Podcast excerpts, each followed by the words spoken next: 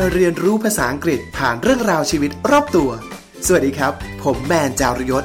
และคุณกำลังฟัง In Outside the Box Podcast เรียนรู้ภาษาอังกฤษแบบนอกกรอบกับอังกฤษนอกกล่อง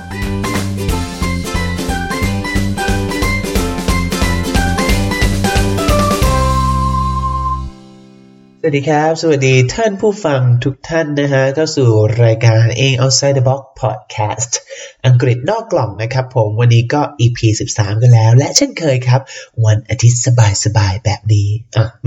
ไม่ทราบว่าทำไมต้องพูดแบบเสียงดีเจนุ่มๆนะฮะวันอาทิตย์สบายๆแบบนี้นะก็ทำตามสัญญาครับเราจะมาพูดคุยกันถึงการสืบจากรากครับทุกวันอาทิตย์เราจะคัดสรรรากศัพท์หนึ่งคำมาพูดคุยกันนะฮะว่ารากศัพท์คำนี้มันทำให้เราเข้าใจคำศัพท์คำนั้นมากขึ้นหรือเปล่าเข้าใจแนวคิดของคนสมัยก่อนที่มาที่ไปว่าทำไมเขาถึงบัญญัติศัพท์แบบนี้ขึ้นมาโดยการแกะและสืบสาวราวเรื่องจากรากศัพท์ที่เห็นนั่นเองนะครับผมวันนี้เราจะหยิบยกกันถึงรากศัพท์ที่แปลว่าเขียนนะจริงมีหลายคำนะครับที่เป็นรากศัพท์ที่แปลว่าเขียนแต่วันนี้จะยกคำศัพท์คำนี้ครับรากศัพท์ graph หลายๆคนได้ยินคำว่า graph นี่ก็คงจะคุ้นเคยกันบ้างแล้วล่ะเดี๋ยวเรามาดูซิว่าคำว่า graph ที่เรามาหยิบยกให้ฟังกันวันนี้มีคำว่าอะไรบ้างแล้วพบกันครับ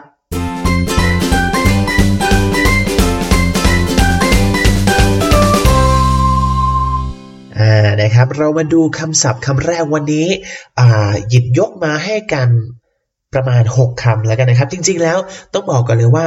มีคำศัพท์หลายคำมากๆที่มีคำว่ากราฟอยู่ด้วยแต่เราเพื่อไม่ให้ยากเกินไปหรือไม่ให้มันเยอะเกินไปเดี๋ยวฟังแล้วจะงงนะเราก็จะคัดสรรแต่คำที่เราเชื่อว่าเป็นคำใกล้ตัวหรือเป็นคำที่น่าสนใจ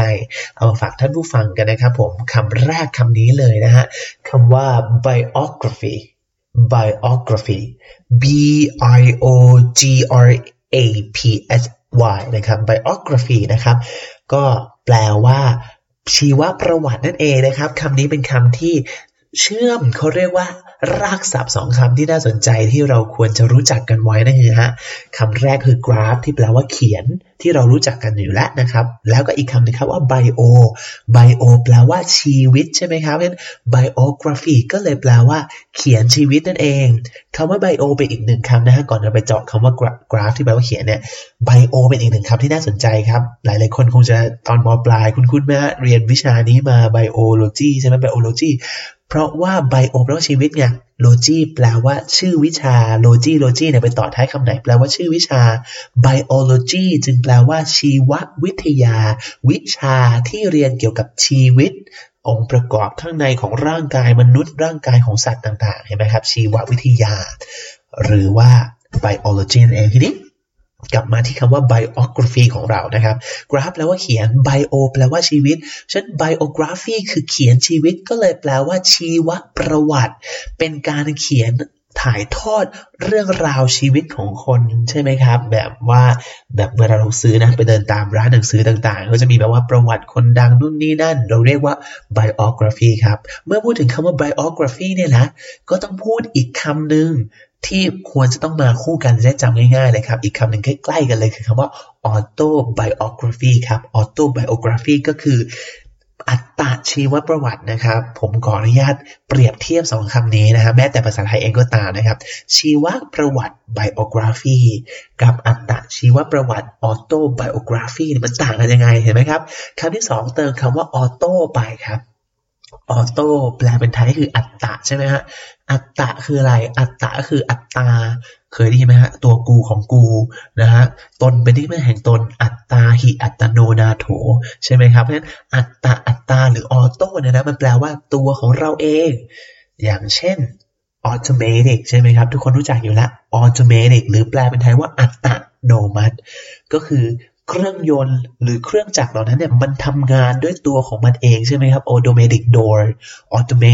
ก็คือประตูที่มันเปิดเองได้โดยอัตโนมัตินะฮะอย่างเช่นคำว่า auto มันจึงแปลว่าตัวเราเองเพราะฉะนั้นครับ biography ก็คือการเขียนเล่าประวัติชีวิตของคนคนหนึ่งโดยการที่คนอื่นเป็นคนเขียนชีวิตของคนคนนั้นครับเช่นสตีฟจ็อบส์เนี่ยหลังจากเสียไปเนี่ยก็มีหนังสือเกี่ยวกับชีวประวัติของเขามาเยอะแยะเต็มไปหมดเลยแต่แน่นอนครับ สตีฟ จ็อบส์ไม่ได้เขียนเล่าชีวิตตัวเองแต่เป็นคนอื่นเขียนชีวิตเขานะฮะเราจะเรียกแบบนี้ว่า biography แต่ถ้าเกิดดาราหรือคนดังคนนั้นเขียนชีวิตตัวเองเราจะเรียกว่า autobiography สองคำนี้นะฮะ biography และ autobiography นะครับผมโอเคอีกคำหนึ่งครับคำที่3แล้วกันเมื่อกี้เรานับเป็น2คำแรกไปเลยนะคำที่3ครับ geography ครับผม geography ก็คือวิชานี้เป็นวิชาที่เกลียดมากตอนเด็กๆเรียนไม่เคยรู้เรื่องเลยวิชาภูมิศาสตร์ครับให้จำแผนที่ประเทศไทยไม่เคยจำได้เลยจนทั้งโตขึ้นมาได้มีโอกาสขับรถเที่ยวจริงถึงจะได้จำได้นะแต่สมัยเด็กให้อาจารย์ให้ท่องแผนที่เนี่ยแผนที่โลกแผนที่ประเทศไทยไม่เคยจำได้เลยนะครับและ geography ก็คือการเขียนเกี่ยวกับโลกนั่นเองครับเพราะว่า geo นะครับแปลว่าโลกนั่นเองครับผม geography ก็เลยแปลว่า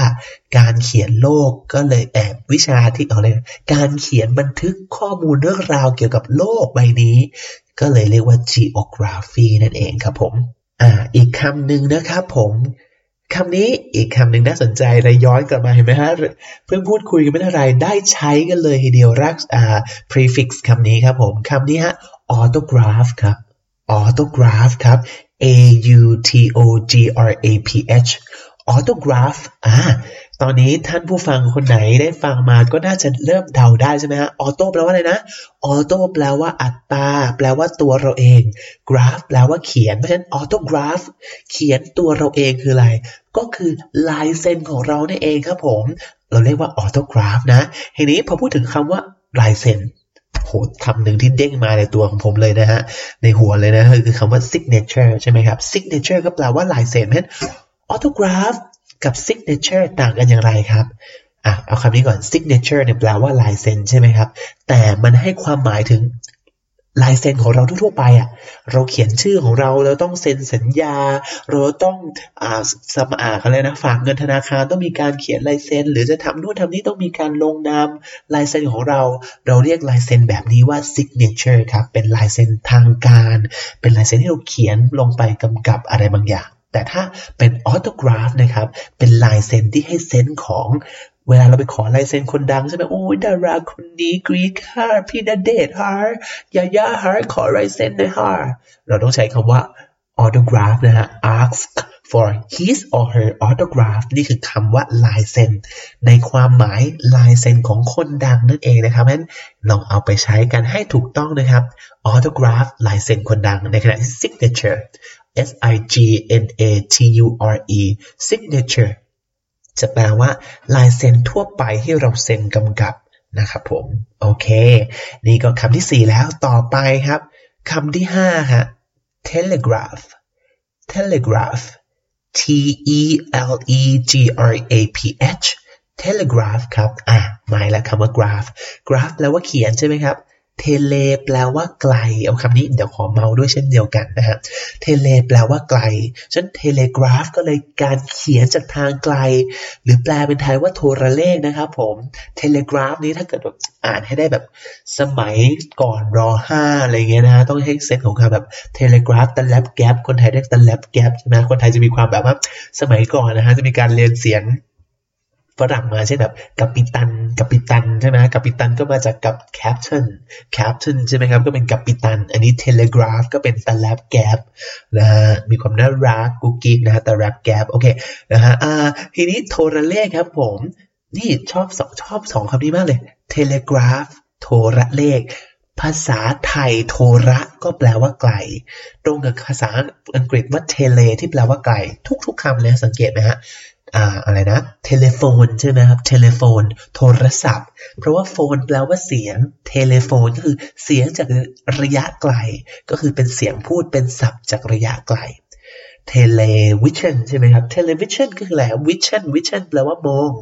เทเลแปลว่าไกลก็เลยกลายเป็นโทรทัศน์เพราะทัศนะก็แปลว่ามองเช่นเดียวกันโทรทัศน์ก็เลยแปลว่าโอ้ยเด็กภาพบ้านฉันอยู่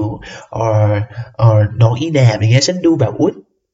ละครจากช่อง4บางขุนพรหมฉายมาไกลเหลือเกินก็เลยเป็นโทรทัศน์เห็นไหมเห็นเป็นภาพที่ฉายจากระยะไกลโทรศัพท์เนี่ยใช่ไหมฮะคุยกันเสียงจากทางไกลเพราะฉะนั้นเทเลกราฟอันนี้ครับโทรเลขนั่นเองคือการส่งข้อความที่เขาเรียกเป็น โทรเลขในภาษาไทยก็เพราะว่าเขาคงจะมีการสมัยก่อนก็จะมีการเคาะเป็นจังหวะใช่ไหมครับแล้วก็ถอดออกมาแล้วตีความเขาเรียกนะใช้เป็นสัญญาณนะฮะแล้วค่อยถอดออกมาเป็นตัวอักษรอีกทีเวลาที่เขารับสัญญาณนั้นมาแล้วนะครับจริงๆซึ่งยุคสมัยนี้คงจะไม่ค่อยมีใครรู้จักโทรเลขแล้วล่ะนะเราไม่ได้ใช้กันมานานมากแล้วแต่นี่คือที่มาของคำว่าเทเลกราฟคือเขียนจากระยะไกลตรงกับภาษาไทยว่าโทรเลขนั่นเองนะครับผมและคำสุดท้ายที่จะนำมาฝากกันในวันนี้ครับกับรากศัพท์กราฟที่แปลว่าเขียนครับคำว่า photograph นั่นเองคำนี้ทุกคนน่าจะรู้จักอยู่แล้วนะฮะ photograph แปลว่ารูปถ่ายใช่ไหมฮะการถ่ายรูปก็จะเป็น photography ใช่ไหมครับ photography ใช่ไหมครับ photograph photograph เนี่ยแปลว่ารูปภาพรูปถ่ายนั่นเองนะครับ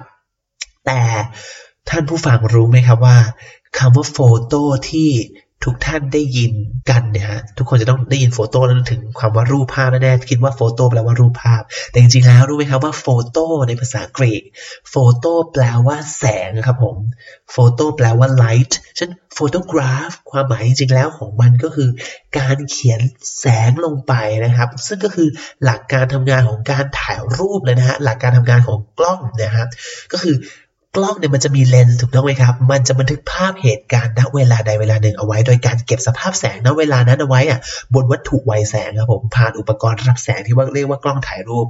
แล้วหลังจากนั้นเนี่ยฮะมันจะสามารถเปลี่ยนสภาพแสงเหล่านั้นกลับมาเป็นภาพได้อีกครั้งโดยการผ่านกระบวนการล้างอัดภาพสมัยก่อนใช่ไหมครับจริงๆแล้วความหมายดั้งเดิมของโฟโตกราฟเนี่ยมันคือการเขียนลงบนแสงเขาสร้างคำศัพท์นี้มาเพราะหลักการทำงานของการถ่ายรูปหรือกล้องถ่ายรูปคือการที่มันจดจำแสงณขณะนั้นเอาไว้ซึ่งถ้าท่านผู้อ่านรู้จักคำศัพท์อีกคำหนึ่งจะทำให้รู้ว่าเอ้ยโฟโต้ไม่ได้แปลว่ารูปภาพนี่นะอีกคำหนึ่งที่ควรจะที่มีคำว่าโฟโต้เหมือนกันคือคำว่า photosynthesis photosynthesis ครับก็คือโฟโต้บวกคำว่า synthesis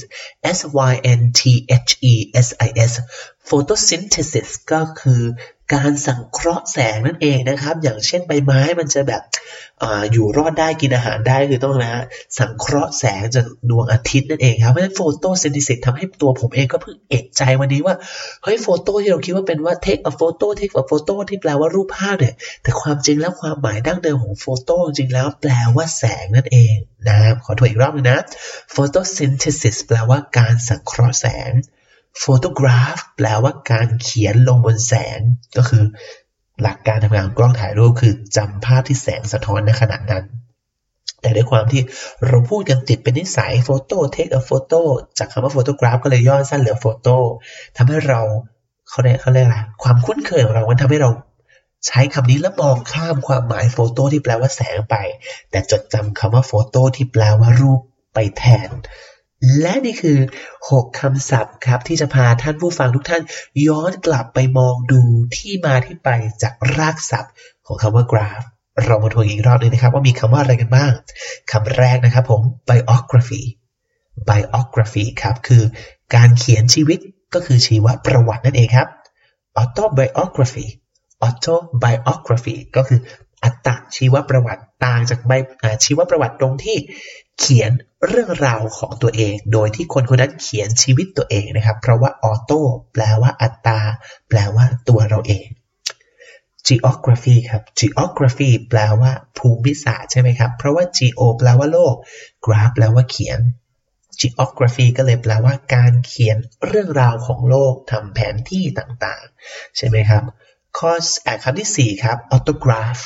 autographแปลว่าอะไรฮะเขียนตัวเองก็คือลายเซ็นของตัวเราเองต่างจาก signature ตรงที่ autograph เป็นลายเซ็นของคนดังครับคำที่5ครับ telegraph telegraph โทรเลขและคำที่6ครับ photograph photograph รูปถ่ายนั่นเองครับผมเป็นยังไงกันบ้างครับ6คำนี้หวังว่าวันนี้หลายๆท่านน่าจะได้เห็นเรื่องราวที่มาที่ไปจากรากศัพท์ที่เราสืบย้อนกลับไปนะครับผมและเดี๋ยวครั้งต่อไปเรายังมีคำศัพท์ดีๆคำศัพท์สนุกๆคำศัพท์ที่เราเห็นอยู่ในชีวิตประจำวันแต่ลืมมองมันไปบ้างเดี๋ยวจะนำมากลับอีกทีทุกวันกลับมาฝากกันอีกทีนะครับทุกวันอาทิตย์แบบนี้แล้วพบกันใหม่ในตอนหน้าสำหรับนี้สวัสดีครับ เป็นยังไงกันบ้างครับกับการเรียนรู้ภาษาอังกฤษแบบนอกกรอบกับอังกฤษนอกกล่องในตอนนี้ถ้าชอบก็อย่าลืมกดติดตามกดแบ่งปันให้คนที่คุณรักได้ฟังกันทั่วหน้าติดตามรายการของเราได้ทาง Spotify Apple iTunes Podbean SoundCloud หรือจะมาแบ่งปันเรื่องราวของคนรักภาษาด้วยกันได้ที่ Facebook Fanpage in Outside the Box สำหรับวันนี้ต้องลาไปก่อนแล้วพบกันใหม่ครั้งหน้าสวัสดีครับ